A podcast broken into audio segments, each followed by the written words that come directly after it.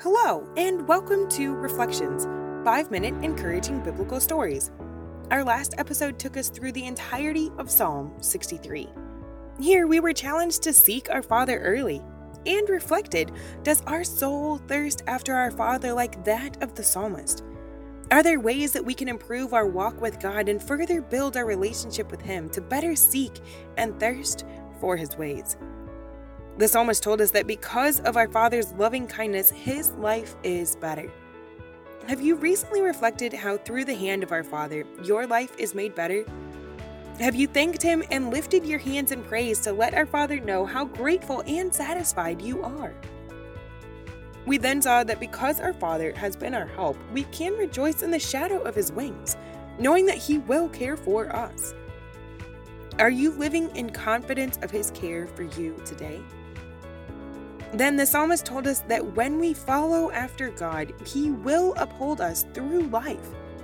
How amazing it is that our Father not only cares for us, but will walk through life with us no matter what we face, will hold us up and keep us from falling. In contrast to this great care, the psalmist told us that those who seek to harm us will be met with destruction, and their lying will be stopped. But when we claim and declare our allegiance to our Father, we will rejoice and have success. Certainly helps me reflect which side I'd like to be on and how I can improve to seek after God and receive His care and protection. Let's turn now to Psalm 64 and see what we can learn. Psalm 64 1 Hear my voice, O God, in my prayer. Preserve my life from fear of the enemy Hide me from the secret counsel of the wicked, from the insurrection of the workers of iniquity, who whet their tongue like a sword and bend their bows to shoot their arrows, even bitter words. That they may shoot in secret at the perfect. Suddenly do they shoot at him and fear not. They encourage themselves in an evil matter. They commune of lying snares privily. They say, Who shall see them? They search out iniquities. They accomplish a diligent search. Both the inward thought of every one of them and the heart is deep. But God shall shoot at them with an arrow. Suddenly shall they be wounded. So they shall make their own tongue to fall upon themselves. All that see them shall flee away, and all men shall fear, and shall declare the work of God, for they shall wisely consider of his doing. The righteous shall be glad in the Lord and shall trust in him, and all the upright in heart shall glory. I love that the psalmist here opens so directly by asking God to hear his voice in prayer, saving his life from the fear of the enemy. Fear is such an overwhelming enemy and can definitely get in the way of living the life God has for us.